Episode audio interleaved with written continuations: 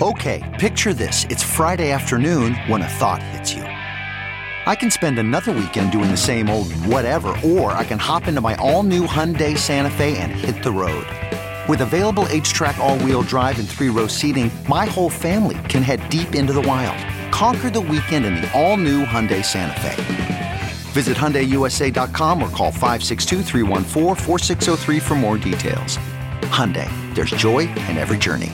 CarMax is putting peace of mind back in car shopping by putting you in the driver's seat to find a ride that's right for you. Because at CarMax, we believe you shouldn't just settle for a car, you should love your car. That's why every car we sell is CarMax certified quality so you can be sure with upfront pricing that's the same for every customer. So don't settle. Find love at first drive and start shopping now at CarMax.com. CarMax, the way car buying should be. This episode of Markets Daily is sponsored by CME Group and Harpie.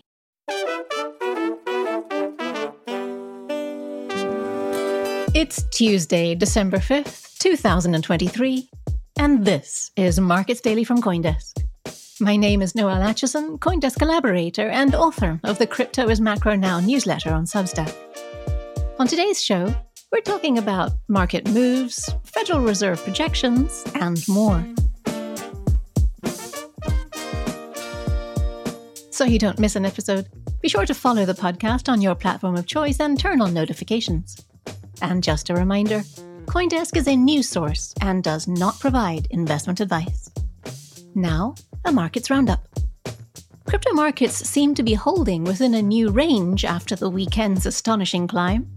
Yesterday, the Bitcoin price climbed to above 42,000, then it pulled back, then it climbed again, and is now hovering not far from its year to date high.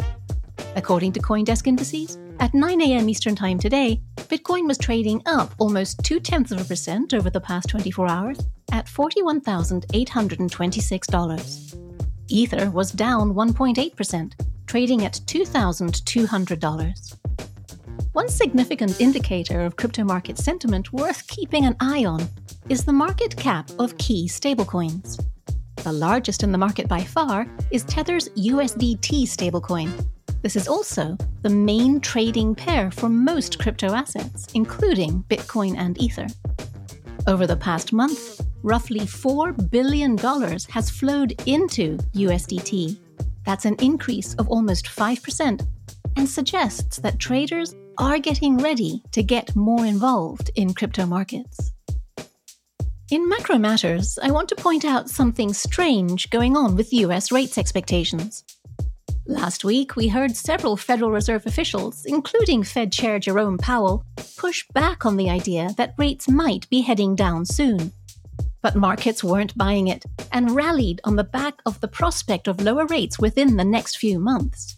I talked a bit about this in yesterday's episode if you want to go back and give that a listen. Well, yesterday, both US stocks and treasuries dropped as traders started to think maybe they were overdoing the rates expectations a bit. But bond futures went the other direction, pricing in an even higher likelihood of rate cuts by the end of March. It's now over 60%, with a more than 40% probability of two rate cuts by June. And get this the futures market is now pricing in a more than 70% probability of five rate cuts by the end of 2024. Meanwhile, the Federal Reserve's official projections of the federal funds rate for the end of next year suggests there will be only one. By now, we're used to the market not believing the Federal Reserve. But this level of disconnect feels extreme.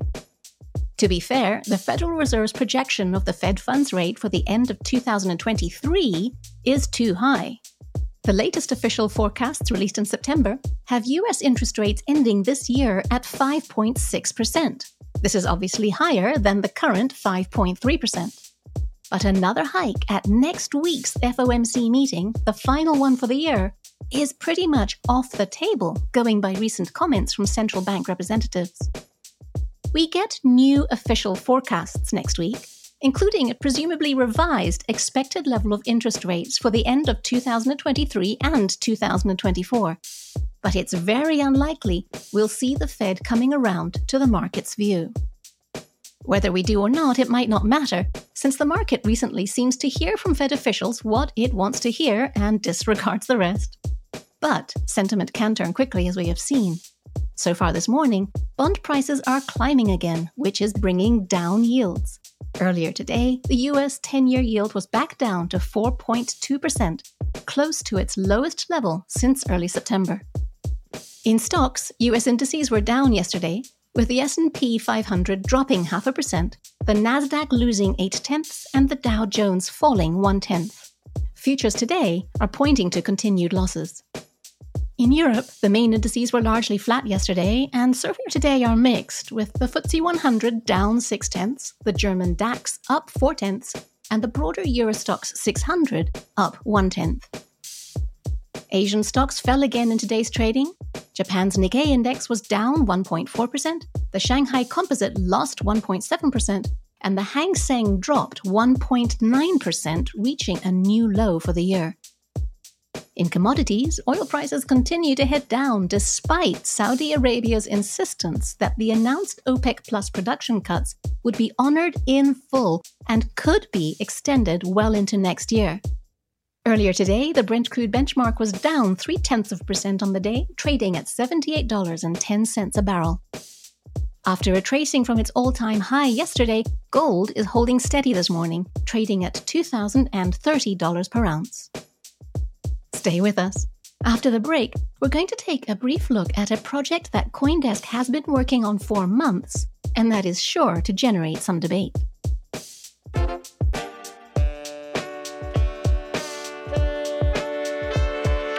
CME Group cryptocurrency futures and options provide market leading liquidity for Bitcoin and Ether trading.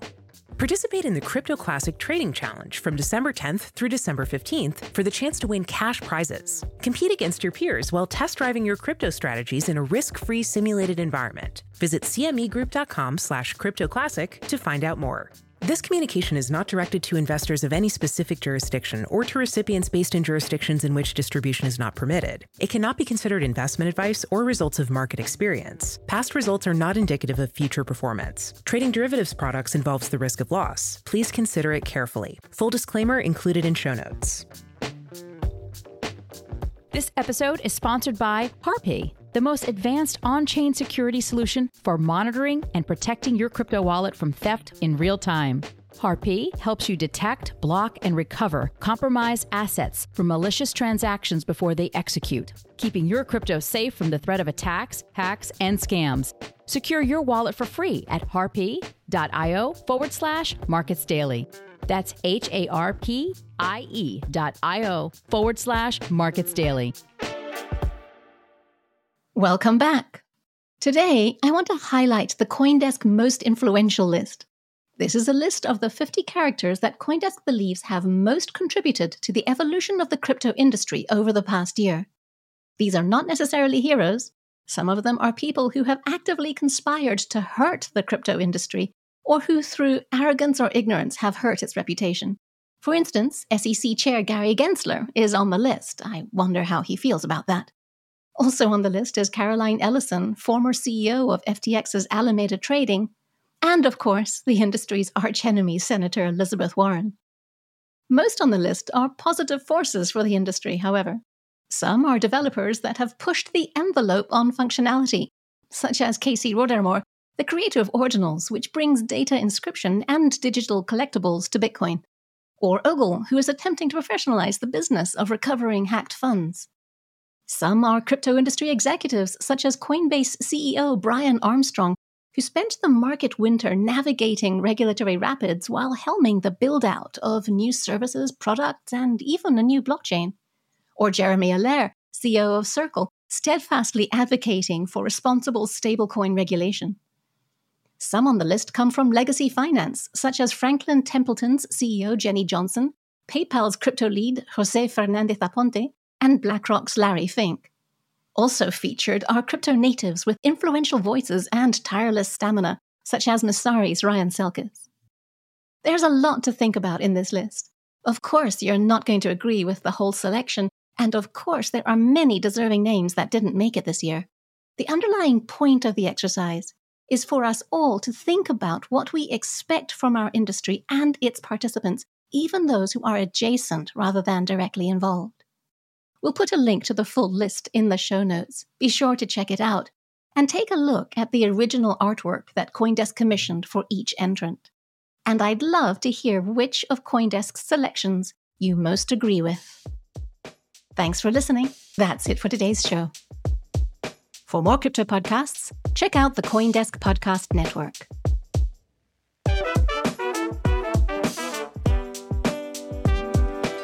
You can reach us at podcasts at coindesk.com, follow us, and if you like the show, please leave us a five star rating on whatever platform you're listening to us on. Markets Daily is produced and edited by Eleanor Paul, with executive production by Jared Schwartz. I'm Noelle Acheson for Coindesk. We're back tomorrow with more market news and insights.